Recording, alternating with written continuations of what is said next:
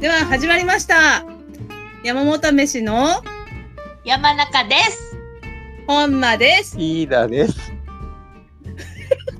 はい出版え出版業界の賑やかしであるバラエティ書店員3人がひたすら本の話をするスペースですポッドキャストでも配信していますおー。よおよー。ダメよはいでは今日のテーマよくないたん。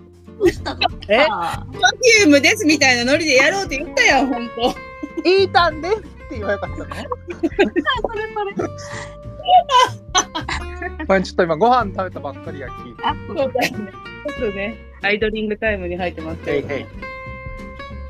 はい。はい。では今日のテーマは、はいはい。それぞれの推し作家プレゼン会ということで、ねあーねやっていきましょう。はいまあ、これは、あれよね。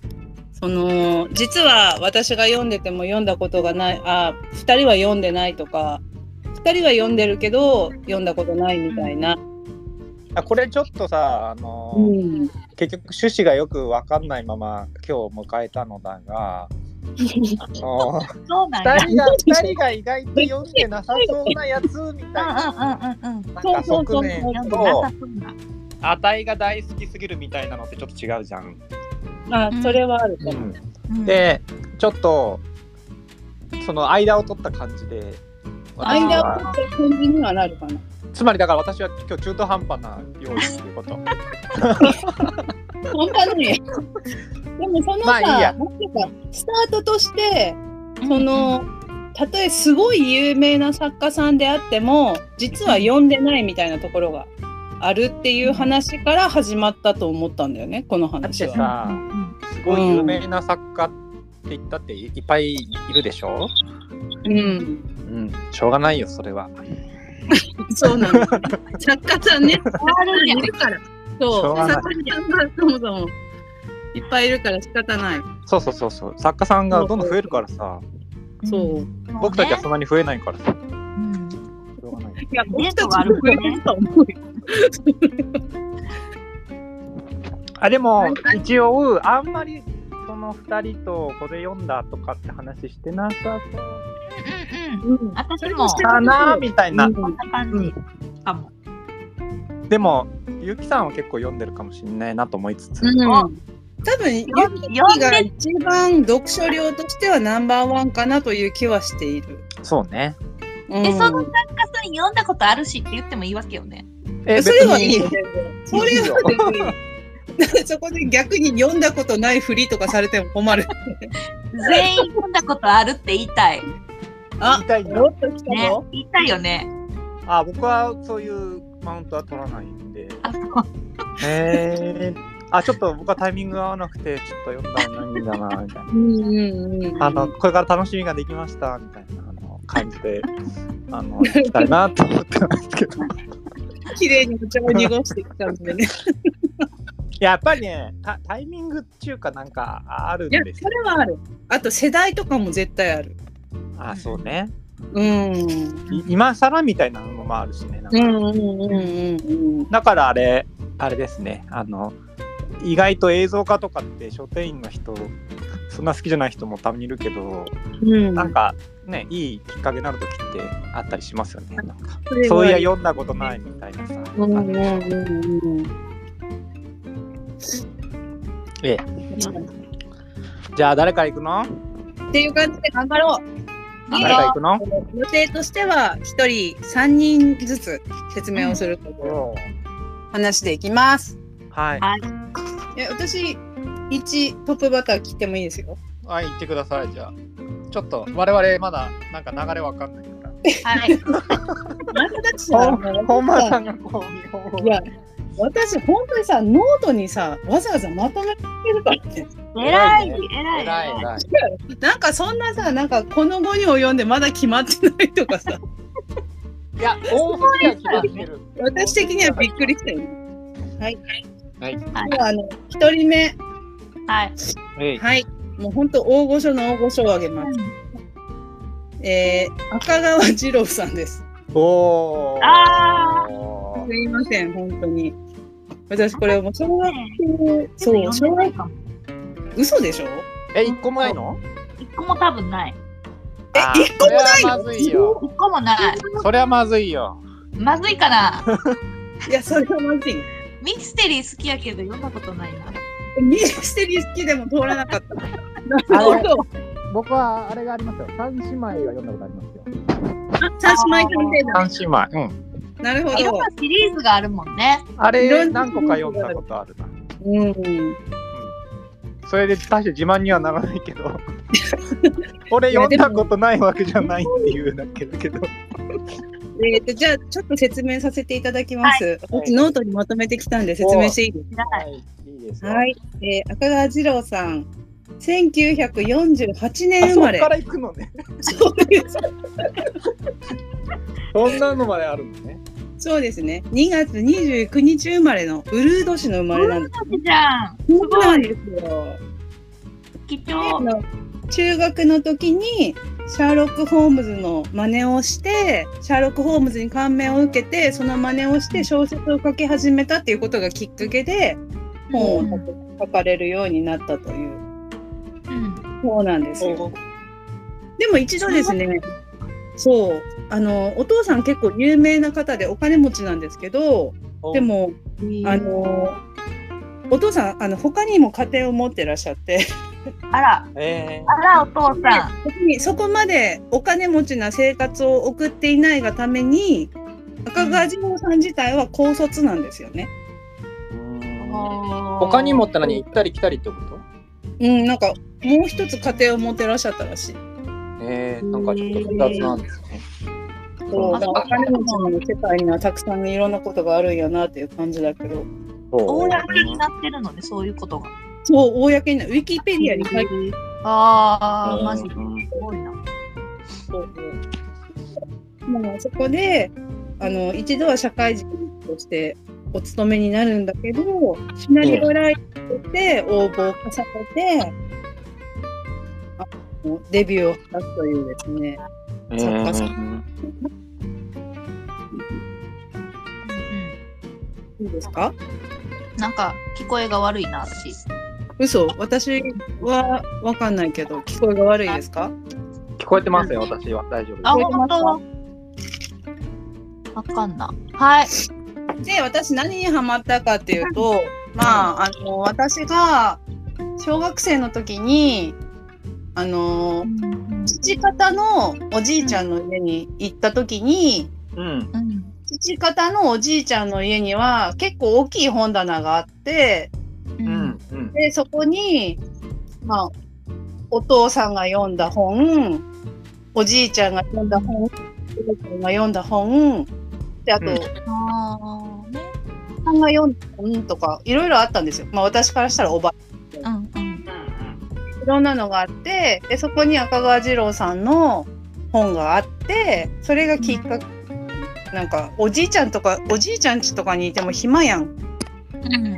あ、話すことないからね。そうそうそう話すことないから暇でなんかああーそこのうち行ったら本読めるみたいな感じでもう行ってたんだよね。それなんかわかるな。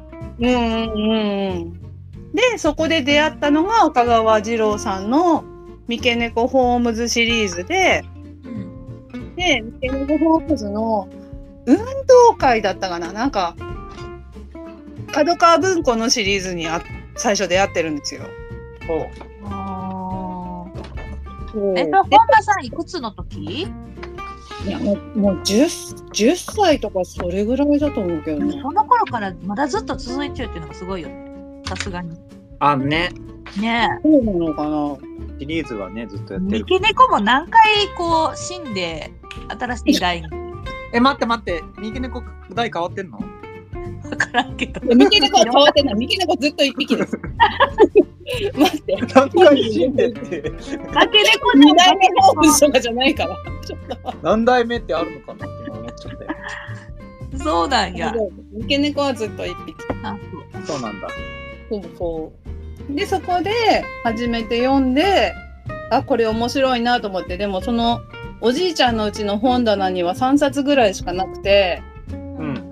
まあ、それでも他にいっぱいあるんだからう、んもううん、とかみ奥付けっていうか、あの、うん、あ私あ。もあ、後ろに乗って折るりや曲げたところそうああのそうね折り曲げたところにさうずらーってするシリーズが書いてあるわけよであこんなにあるんだったら他のも読みたいとか思ってさつ。うんうん。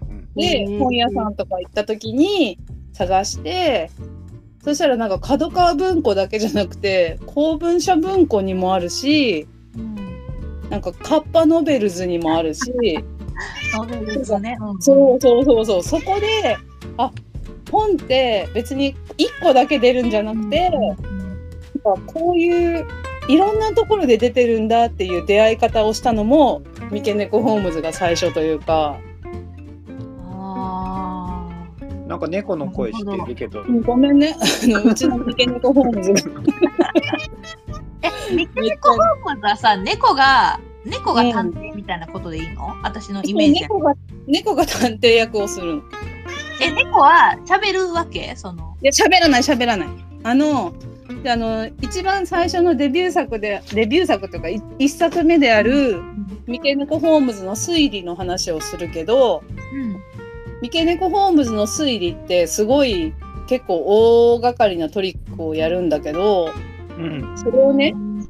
うんと、なんて言うんだろう。すっごく横に、すっごく横に長いコンテナがあって、で、そのコンテナの中で死んでる人が発見されるのよね。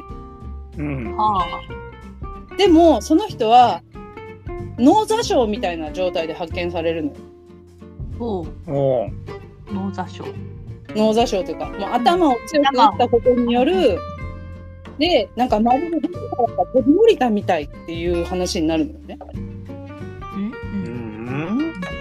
でもコンテナでそんな高さもないのにどっかから飛び降りるとか不可能やんみたいな話になってうんこどうやって死んだかわからんみたいな話になるんだよね。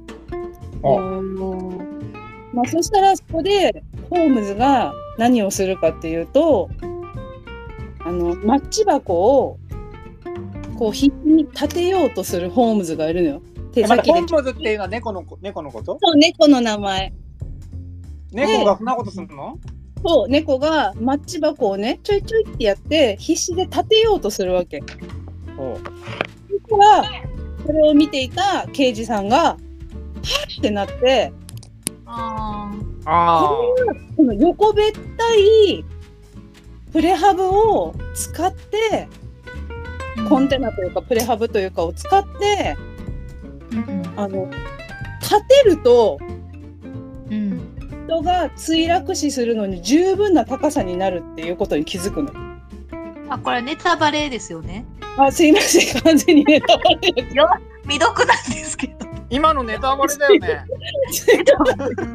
ネタバレをもう何十年も前の作品にネタバレ言われてるでも横に長いコンテナって時点でちょっと分かったわなんとなそうくよちょっとうずうず感づいていたよな正直ってうんうんそれででそういうふうに猫がちょっとだけヒントを出してでなんかこう、物を言いたげに見つめるのよ、その人これなんだよえ気そうかづいてくれみたいなそれは何頭いいってことなのねそうめっちゃ頭がいいの猫がたまたまじゃなくてってことたまたまじゃなくて猫の猫がこう推理するこう過程みたいなのはなくそうそうそう猫はねもう最初から分かってんのそうあーなるほどすごいねすごいね猫すごいねとかこれ猫す仲ごい間よ悪そうなことしか言ってないけどそうそうそうまあ猫はね一番最初のその、ね、三毛猫ホームズの推理っていうところから始まるんだけどその推理の段階ではまだ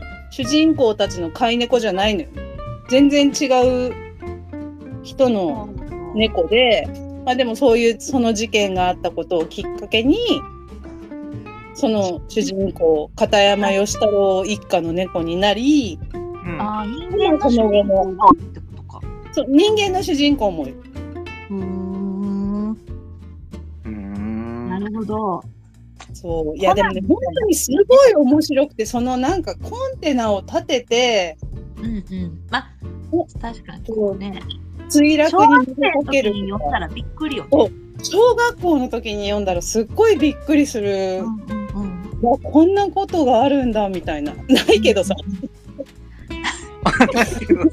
いや、めったにないんだけど、そんなことは。 そうそういや、わからんよ。あるかなわからんよ。すごい長いコンテナっていうのがまずいや、まずない。あ、あれでしょちょっと海の方行かないとないよね。海の方行ってもないかもしれない。そうあまあ、確かにそんなにないけど。うんうんうんうーんうん。まあでもなんかそういう、そう、猫によってちょっとヒントを見せられて、そうなんだ。事件解決に導くみたいなシリーズがありまして、そうなんだ。でそれですごくハマりもう小学生時代はもうずーっとシリーズも買っててうんうん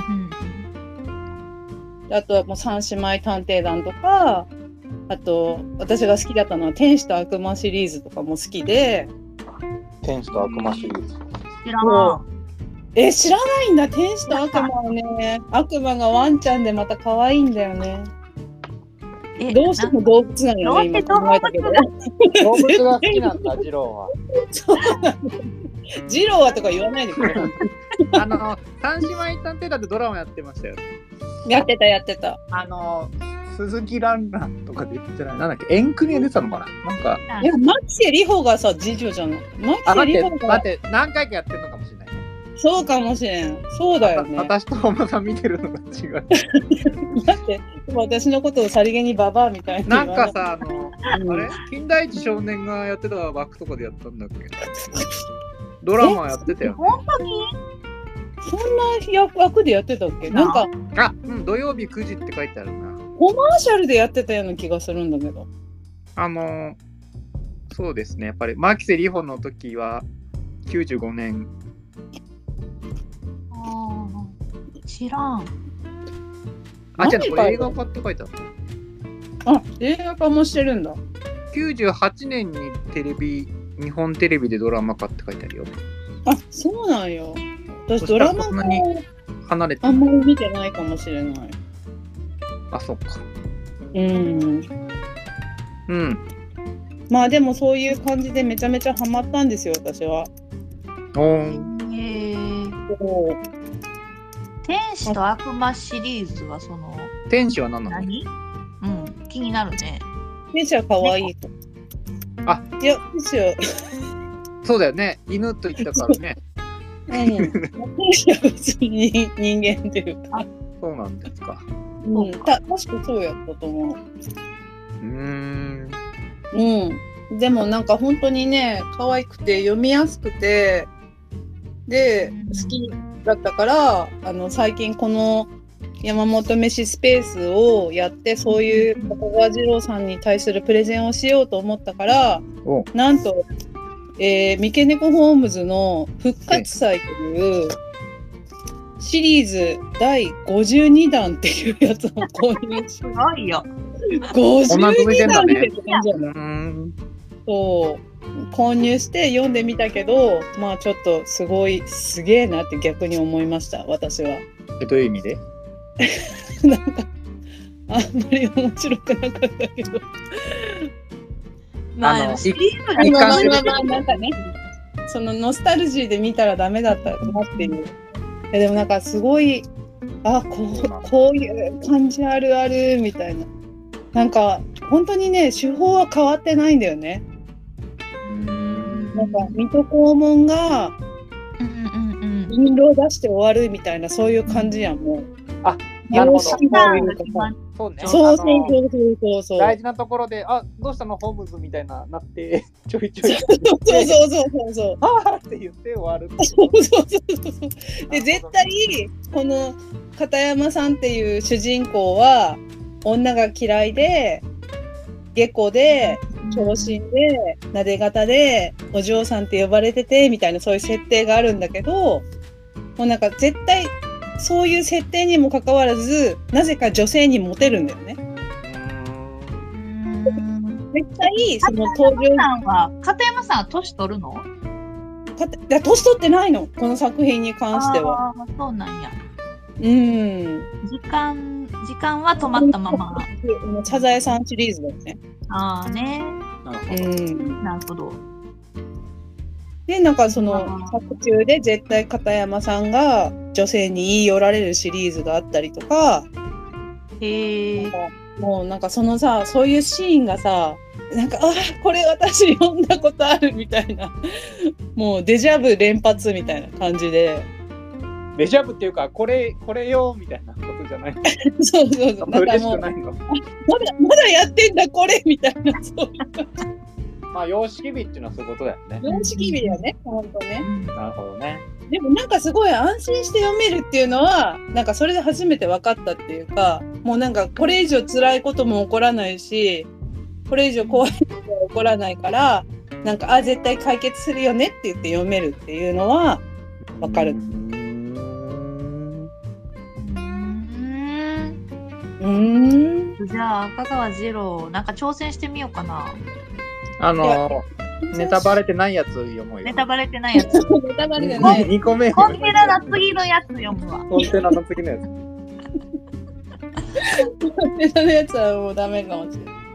えでもそのさなんかさ調べてる過程で分かったんだけどうんあのカッパノベル、まあ、公文社さんのカッパノベルで始まった連載がうん。公文社文庫になるのはわかるやん。うんそれはわかるのになんで角川文庫にもなると思ってて、うん。そしたらなんかそのねカッパの時にた担当されていた編集さんが角川に移籍したんだって。あああ、そういうのでそうあなりなんんやか。それで角川文庫からも出されることになったっていうのを知ってあ、今って両方出てんだっけなんかね角川だけしか出てないやつとかも逆にあったりしてそうなんだ。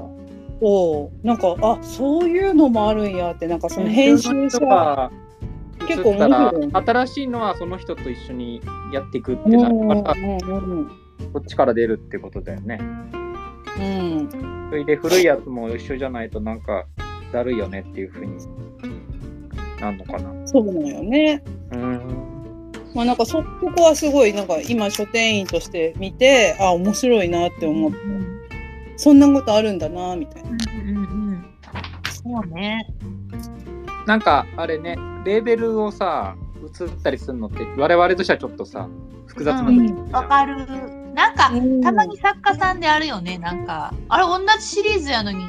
ここまでなんはかさこの、ちょっと事情よく知んないけどあれなんか止めたのみたいそうな。そうそうそうあの全部こっちに移りますみたいなうんさうんうんうんうん真相版がどんどん出てくる時とかうんうんうんさあるじゃん。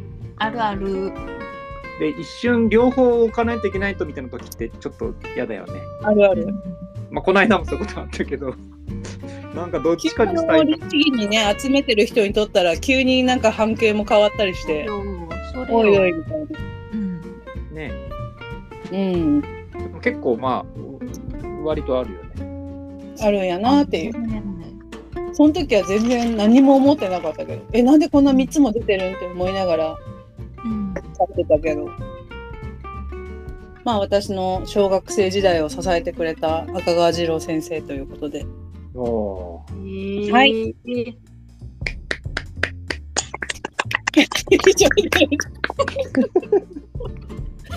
拍手、拍手がある。があるねなるほどね。なるほどね。はいななんかさっきさ福岡県出身って言ったあ言ってない福岡なんだよね、あのね見たね今福岡って言ったけどそうね。あ別に関係なかったのね。もう地元の人さんみたいな。あそっかそっか。その頃は福岡にいないもんね。そそううそうよそう全然関係ない人だいやでもなんかその関係ない人感が良くてななんかあの作者禁営とかであこういう人なんやって思ったりなんかね、そのウルード市生まれっていうネタを引きずってて、で、なんか、 いやいや今年で10歳ですとか書いたりしてるのよ、そこに。あのちょあっといやいやちょっとした緊張を兼ねたみたいなやつあるやん。ありがちなやつね。そうそうそうそう。ちょで、っなんとか、笑うしかなあいみたいな感じそうそう、ちょっと、あ、この人面白いな、みたいな。なんか、こう、その小学生の私にはめっちゃそれがウケるっていうか、 あ、すごい文化的でかっこいい人みたいな。なるほうど。ん憧れが詰まっねうてんますはい、はい以上です。ありがとうございます。ではどなたかお一人目をじゃあ私、ゆきさんの後だとハードル上がっちゃうから私にやろうか。えー、そんなことない。はいえ。お願いします。えっと、西尾維新。え、読んだことあるし。嘘ほんっているでしょえ 西尾維新。美味しいがあるよ。あ、おるね。と初めて西聞尾維新もね、結構読んでた時期がありました。いた。えでー、あーあの大学生の時なんですけれどもうんうん。同じクラスのなんかね文文芸部みたいな文芸サークルみたいなのに入ってる友達えー、うん。に教えてもらったんだったかな。で首切りサイクルってやつあるでしょ。んうんうんあれ読んでうん。あそう面白い人がいるなってなるでしょ。うん。うん。で結構その時はまだまあ図書館に行ったりしてあの探すんですけど。なんかこの人の本全部読んじゃおうかなみたいな感じになって、うん。シリーズをバーって読んだりとか他のシリーズを読んだりとかねうんしましたね。いやー、なんか当時すごい人気やったよね。当時ってじゃあいつ、 いつもとじ。まあ、リアルタイムではなかったっぽいけど私がだから書店になったぐらいの時かな、なんかその飛び切りサイクルシリーズと、あと化け物語のまあ最初の頃のあたりとか、あーうんめちゃくちゃ人気で、なんかこうムック本がいろいろ出たりとか、うんうん。あーなんかすごいなと思っえて。本間さん読んだことある一個もない。そうだよねなんか本間さんないんかなってちょっと思ったのなんか話あーえゆきさんは結構あるいや私そのだから首切りサイクルのシリーズだけあそっかバーって読んだけどなんかあんまハマらんくてやめたあでものなんか子供はその、うんなんとか物語シリーズのさアニメやりよったやんああうんれ大好きであ本なんか子供にすごい見せられたりとかはしたあじゃあやっぱちょっとなんかちょっとそんなに二週維新の話題出ないからさあんま読んでないんかなと思ったなんかあのなんていうの何何やったっけざれ言うんざれ言っていうのかなそのなんかこう言葉で遊ぶっていうか言葉のあなそんうかそうそこうそうううんんうそれが面白いよねすごいそうそう。ああのね、でまなんずて、この間、講談社の人に言われたんだけど、うん飯田さん、イータンってことは、首切りサイクル好きなんですかあって言われて、関係あるのうん、気づいてしまいましたかって言ったんだけれども、へえ。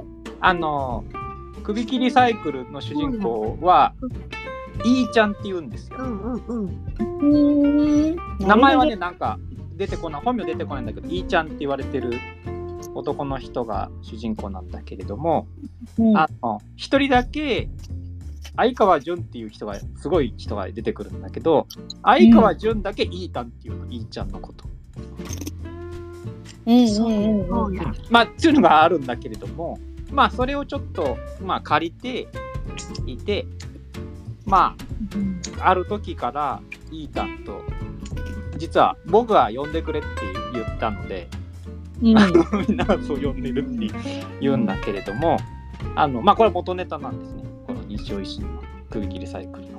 ああねでこのシリーズは最初はこのメフィスト賞を取ってるやつだよね。あのうんまああの全てが F になるみたいな感じっていうか、あのなんか孤島でミステリーみたいな感じなんだけれどもこのシリーズはだんだんちょっとバトル漫画みたいになってうんうんうんきてしまって、そうだねちょっとね変わってくるんですよね読み味がね。だからミステリーとして面白いのは最初の1個目と2つ目。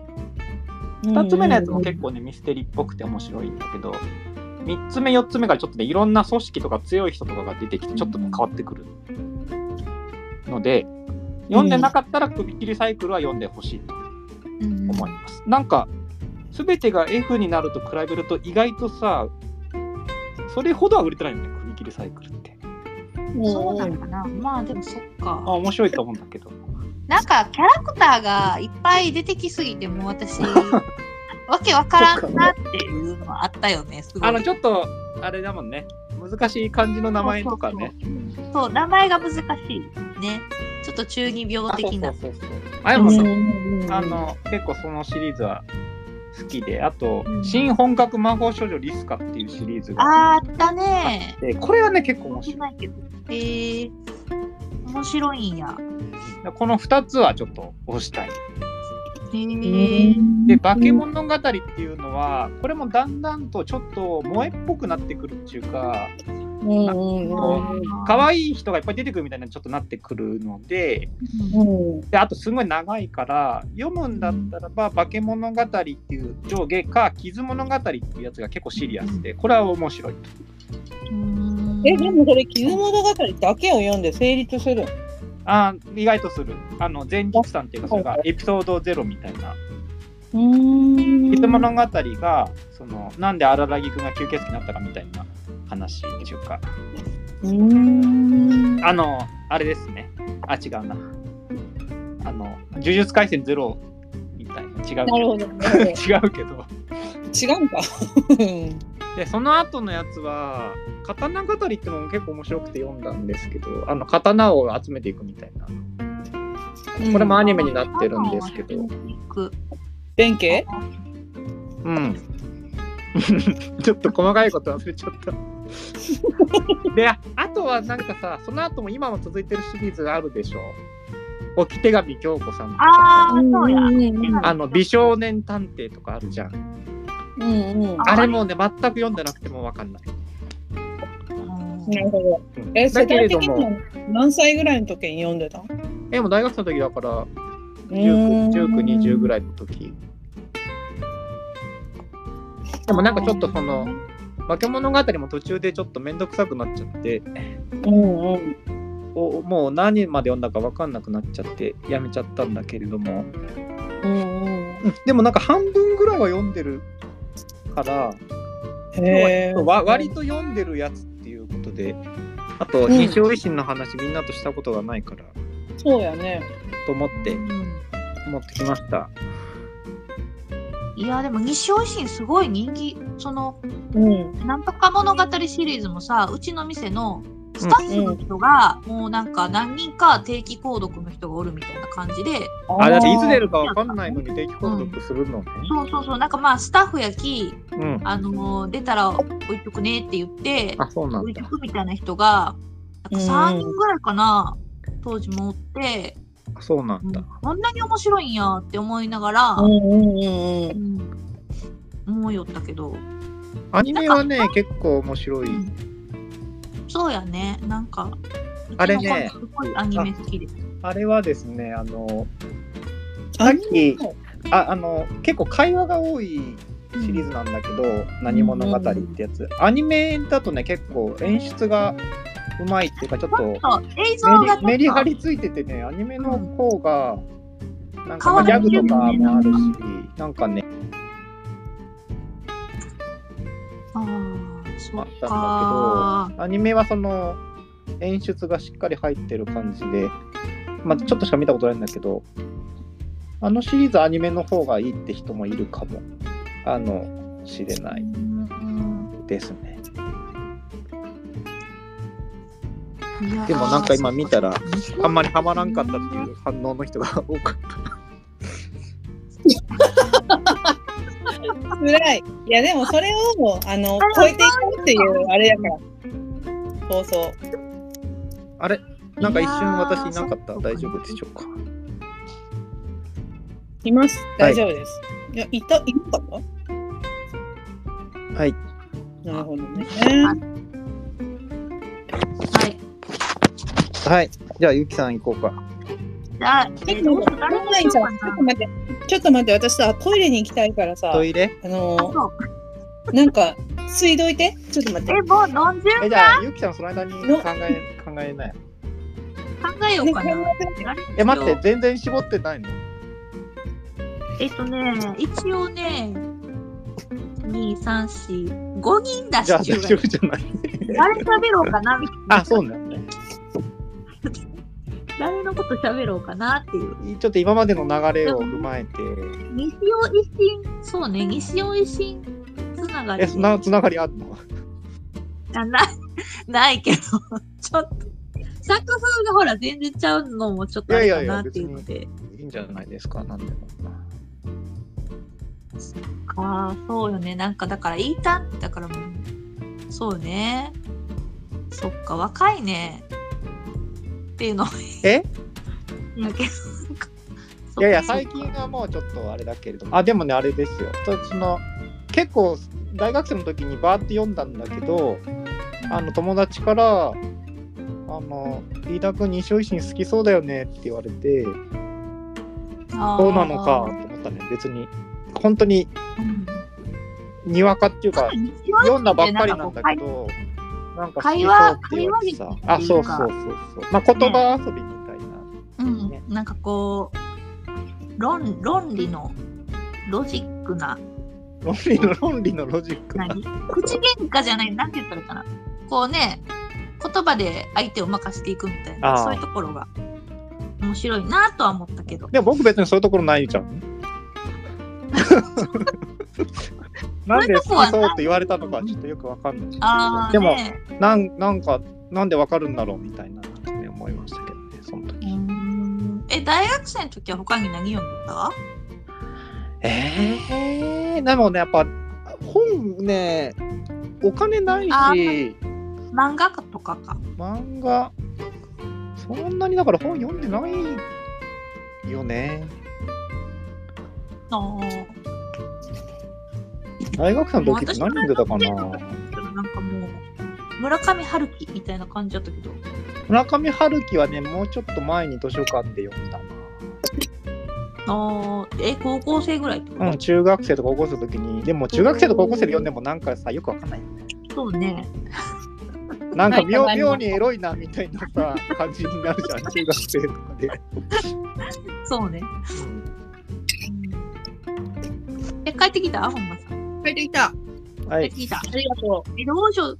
えじゃあね、私ね、お誰にしようか。高田大輔さんにしますね。う。おーああのえ、読んでないろ読んでないね。欲しい。なんかね、あの、高田大輔さんのちょっと、あの、佳作な方なんで、ーうん。え、いっぱい出してないあれ図書館の魔女っていうファンタジーのあシリーこれね、ズが、まだ全然続きが出てすなごくい好きって言ってたわ。で、その図書館の魔女の続きを出さんまま、マホリっていう、その、ちょっとミステリーあ、マホリ買ったよ。マホリ。あ書くなって、書くなって、なんかさ、あの、図書館の魔女を書いてって思う人はた多分いっぱいおったと思うけど、あでもね、マホ書いてリる場合かっが、てことそう、マホリがめちゃくちゃ面白くって、うん。で、なんかね、あの、図書館の魔女はちょっと、ほら、ファンタジーあんま好きじゃないみたいな人も多分多いき、うんなんか結マ構ホ分リは厚いやつでしょ分厚いでしょ、結構。分厚いね、ちょっとシリーズがね。だって、長い。図書館の魔女のその、あの、最初のやつが4巻あるのね。1、お2、3、4。ちうん。